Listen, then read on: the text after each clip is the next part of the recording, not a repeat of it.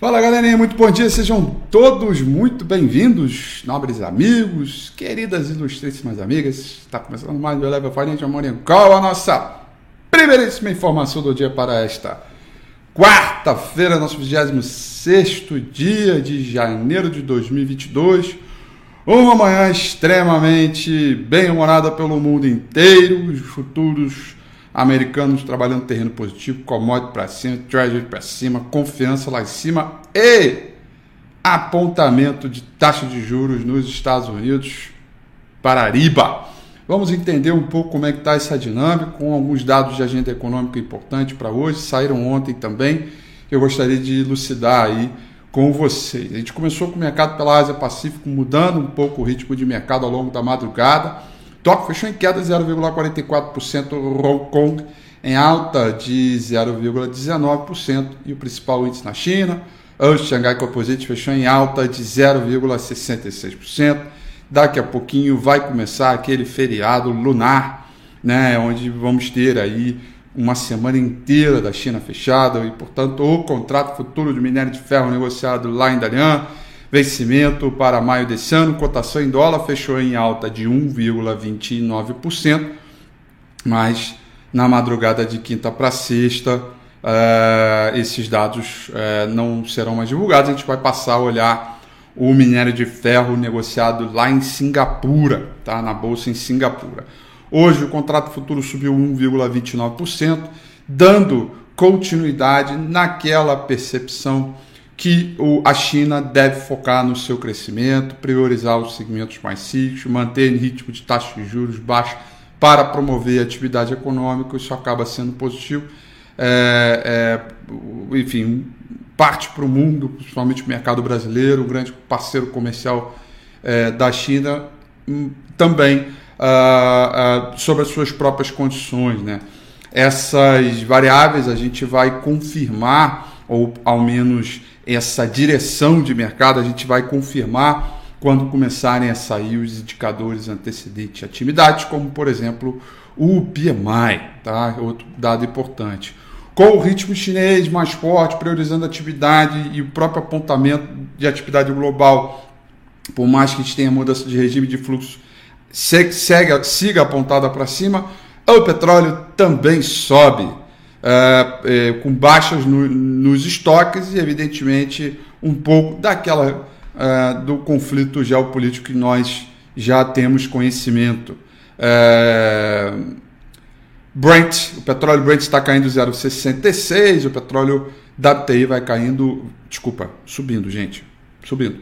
Petróleo Brent sobe 0,66, petróleo WTI vai subindo 0,41 para esta é, é, é, as condições aí de mercado. Os contratos futuros Nasdaq e S&P 500 sobe bem, é, fazendo também uma boa apontamento, uma boa direção aí para a abertura do dia. Nasdaq futuro sobe 2,22% e o S&P 500 futuro sobe 1,52%, tá? O dólar também sobe, tá? Dólar index nesse momento subindo 1,15% tá? É, ritmo bacana uh, na recuperação, da, principalmente de ações ligadas à tecnologia, como uh, a gente vê aí uh, no, contexto, no contexto geral. A gente tem uma forte queda promovida no início do ano e isso vai começando a se arrefecer um pouquinho. E para o mercado brasileiro, já se descolou bastante do mercado americano, quanto mais a gente priorizar companhias é, de é, valor, maior é o crescimento ou uh, deverá ser a performance uh, do nosso do nosso Brasilzão, do nosso índice Bovespa, tá? Europa também trabalha no terreno positivo toda ela, tá? Londres sobe 1,56, Paris subindo 2,02%, Frankfurt Uh, Alemanha subindo 1,95%. Tá? Uh, moedas emergentes vão tendo um desempenho misto e as principais pares do real vão apontando aí ganhos discretos, evidenciando um pouco de cautela, embora tenha recuperação e recomposição de preço, um pouco de cautela também em termos de volatilidade, porque hoje não é uma quarta-feira qualquer. Hoje nós temos o FONC, Federal Open uh, Market uh, Committee, né? FOMC, o famoso FONC, o famoso Comitê de Política Monetária do Banco Central Americano, tá?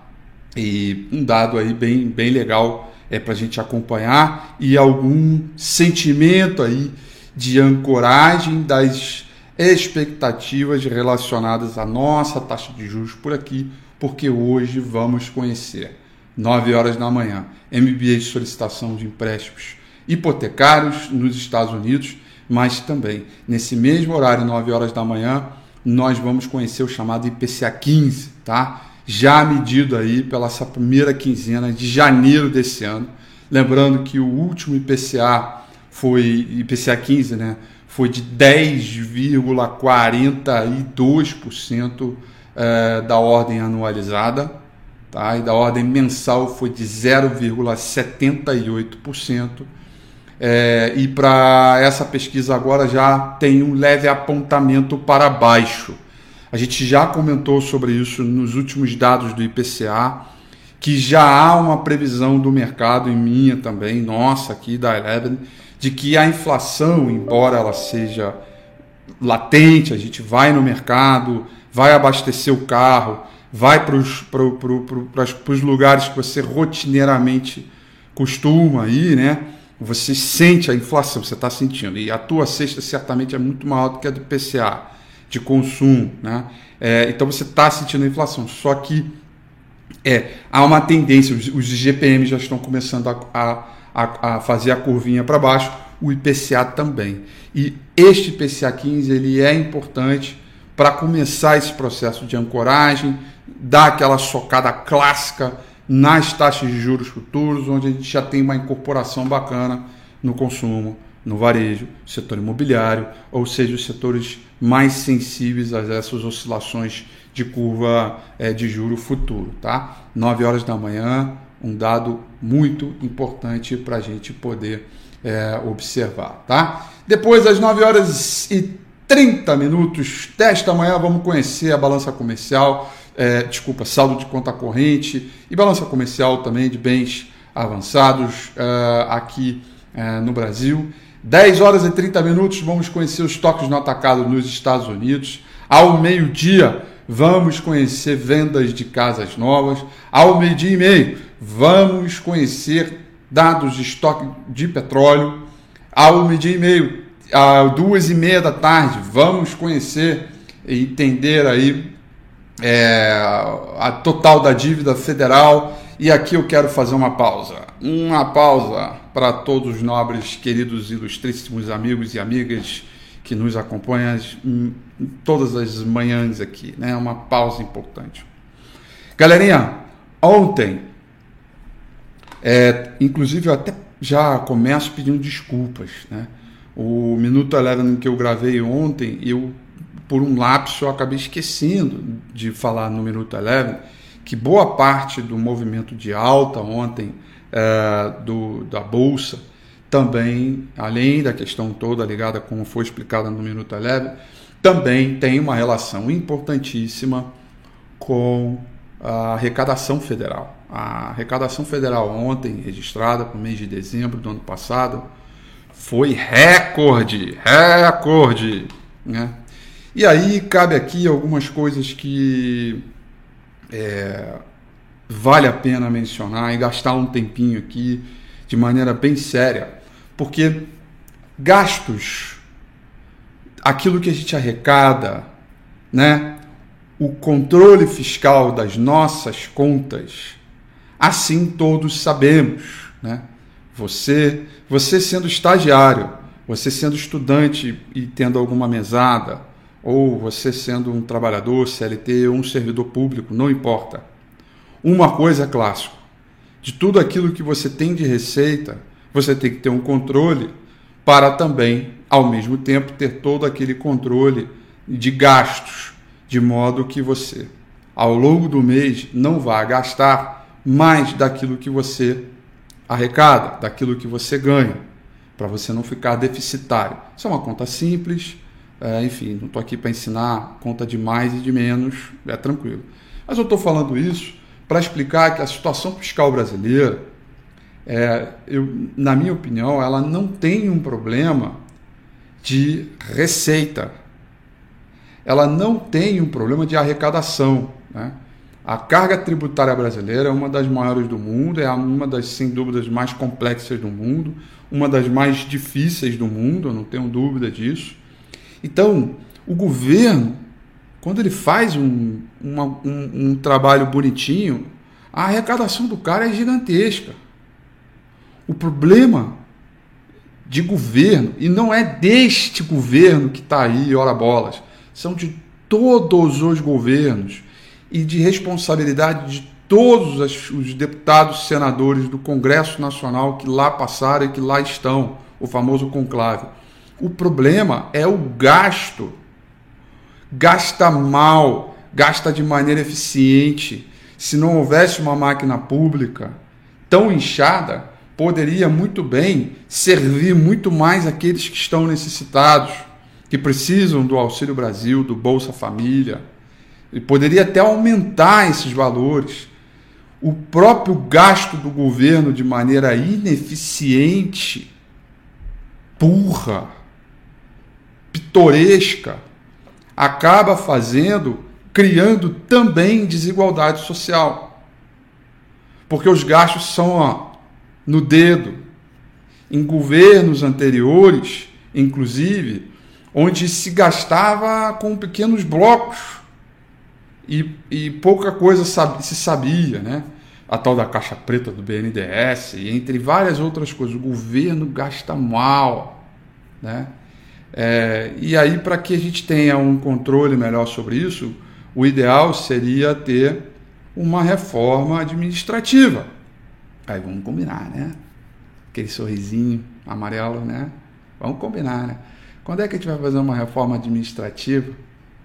Ainda mais em anos de eleição. É impossível, né? É, é, a mesma coisa que chegar Papai Noel, né? Entender que o Papai Noel existe, que ele vai chegar. Esquece, não, não vai acontecer. Então, ah, ah, eu estou falando tudo isso porque agora a gente entra no movimento filosófico de ideologia, onde existe uma parte da sociedade que acha que o Estado tem que ter o controle de tudo, que o Estado tem que ter uh, o poder e a autonomia de fazer a gastança da maneira como ele quiser e que ele tem obrigação de te dar tudo: saúde, educação, segurança, e tem uma outra parte do mercado né, que diga que o Estado ele tem que ser controlador, um Estado regulador, mas ele tem que permitir com que a iniciativa privada, que essa sim, esta iniciativa privada que nós conhecemos, que é, é boa parte da sociedade, assim como o próprio funcionalismo público, mas é uma, uma iniciativa privada que, se gastar mal, ela vai para o Beleléu. Né? Ela simplesmente desaparece, a concorrência vem e toma o lugar dela. Ela não pode gastar mal. Ela tem que investir, gastar de maneira eficiente. Então a arrecadação federal ela foi maravilhosa. E boa parte desse movimento de ontem de alta do Ibovespa tem a ver com esse movimento de boa arrecadação. A arrecadação sempre vai ser maravilhosa porque a nossa carga tributária ela é gigantesca. Quando você tem um mínimo apontamento de crescimento e de atividade, a arrecadação explode. Só que aí vem a grande questão, né? Vem as emendas parlamentares, vem o fundão eleitoral de 5 bi, que é uma vergonha nacional.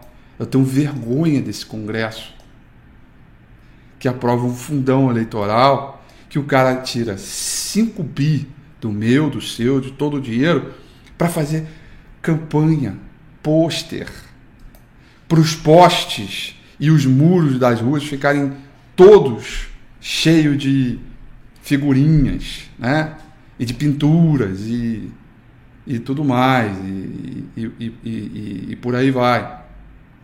É uma vergonha, é uma, é uma tristeza. E sabe quem são as, as pessoas que podem mudar isso? Os próprios beneficiados. E aí, meu amigo, o cara é dono da máquina. O cara que dá, que aprova o próprio aumento de salário. O cara que ponta tudo lá dentro. E que historicamente em todos os governos, não vem falar que é esse governo, é governo é, fica em, em, em, em direita e esquerda. Todos os governos, todos, todos fizeram em prol do que achavam que seria melhor para o seu próprio umbigo. Então, não há retorno. E há uma, um estado de autodependência da sociedade mais pobre pela ilusão de que o Estado pode e deveria cumprir com todas as obrigações deles pelo lado. Né? E aí, Nessa parte eu estou bem pessimista, tá? Eu estou bem pessimista. O quadro fiscal brasileiro é uma tristeza daquelas enormes. Né? É, então a arrecadação foi muito bom. O, o governo gasta mal. O próximo governo que vem aí não vai resolver os problemas, porque o Congresso, o sistema político, está fardado à falência para permanecer a mesma coisa. E é por causa disso que eu não acredito em terceira via, quarta via, quinta via. Eu acredito no mesmo retrocesso político que a gente vem vivendo. O mesmo de sempre. So sorry se você não queria ouvir isso. A gente vai viver uma política polarizada, escandalosa, histérica, para os dois lados, e assim permaneceremos com o sistema político. Ó, olhando para o seu próprio umbigo. Então fica nesse, nesse contexto, porque se arrumar um pouquinho o quadro fiscal, a gente volta a ter um apontamento de crescimento econômico gigantesco em termos de longo prazo, volta as agências de rating, volta o gringo, volta o investimento estrangeiro, volta os contratos de concessões, e aí vem um crescimento realmente verdadeiro e não o famoso voo de galinha.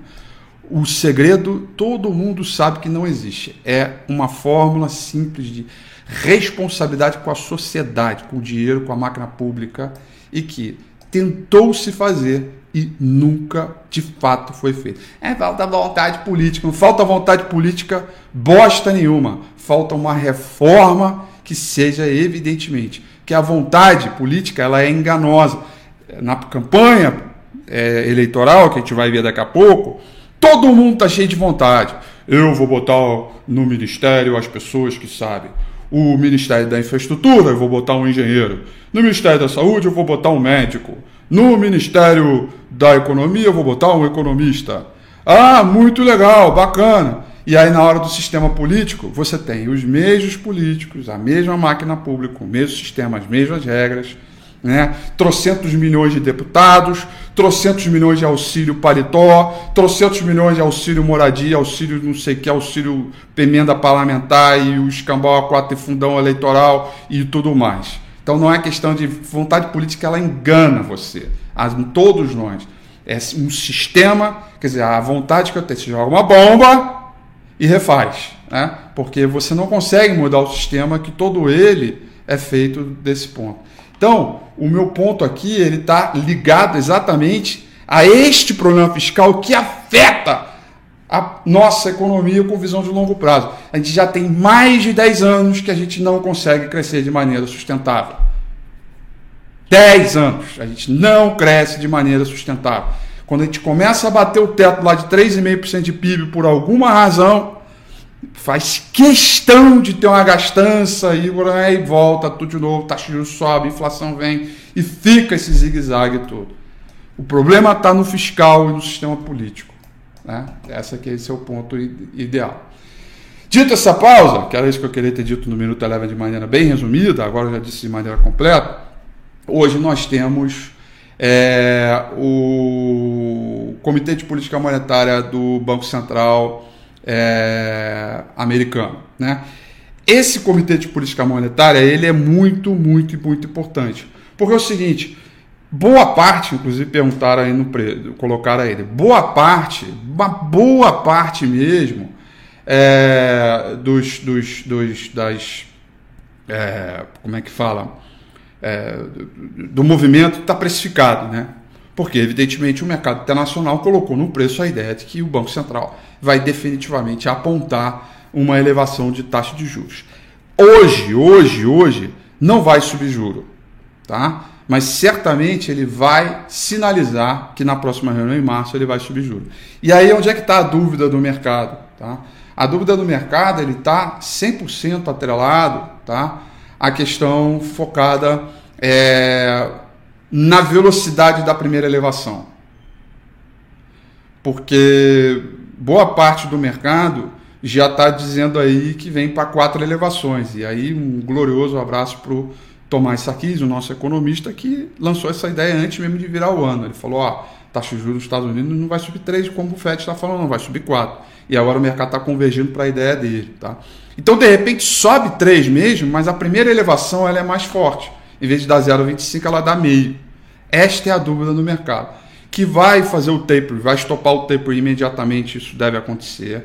É, e que muito provavelmente, muito provavelmente, ele deve é, sinalizar elevação em março.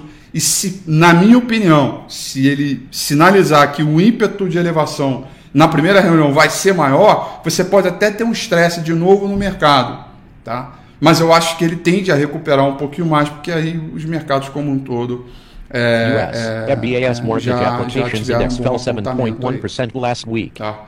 É, então tá aí. Breaking News! Vocês devem ter ouvido aí a Bloomberg falar, né? Saiu Breaking News.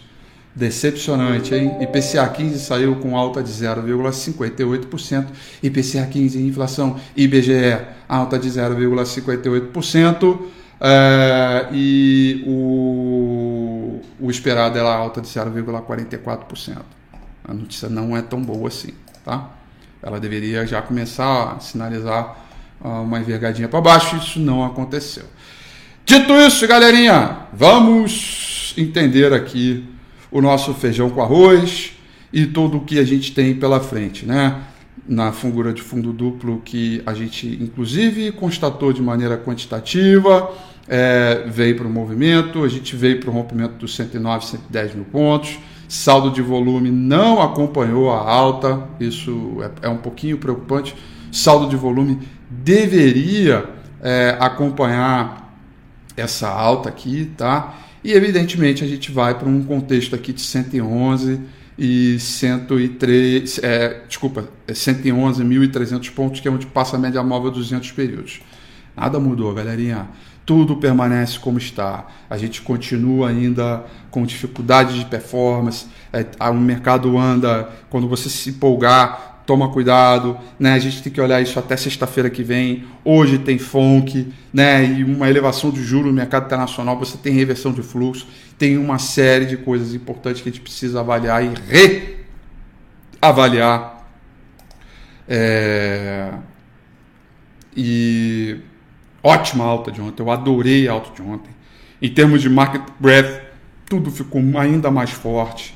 É, todas as condições ficaram é, bem é, é, bonitas, né, em termos de amplitude, em, em, termos de tendência e por aí vai. Né? É, é, mas tomem cuidado, tá? a gente essas coisas aqui a gente precisa entender para que o, o, famoso desvio em relação à média é tudo que a gente é, entende é que, que, que, que, tem que ser nesse momento, tá? Muito de olho nesse mercado, vamos aproveitar, né? Porque já falei para caramba hoje, então ó, vamos lá. O índice futuro está subindo 0,84, né? E o dólar futuro deve estar tá caindo, é isso aí, está caindo 0,17%, tá? São essas, portanto, as informações para o nosso glorioso, ilustríssimo, maravilhoso Morning Call desta manhã de quarta-feira. Eu desejo a vocês tudo de bom, um grande abraço, excelente super quarta, atenção ao Fed, hoje às 4 horas da tarde, depois às 4h20, com a coletiva do Jerome Powell. E vamos que vamos. Um beijo no seu coração e até amanhã.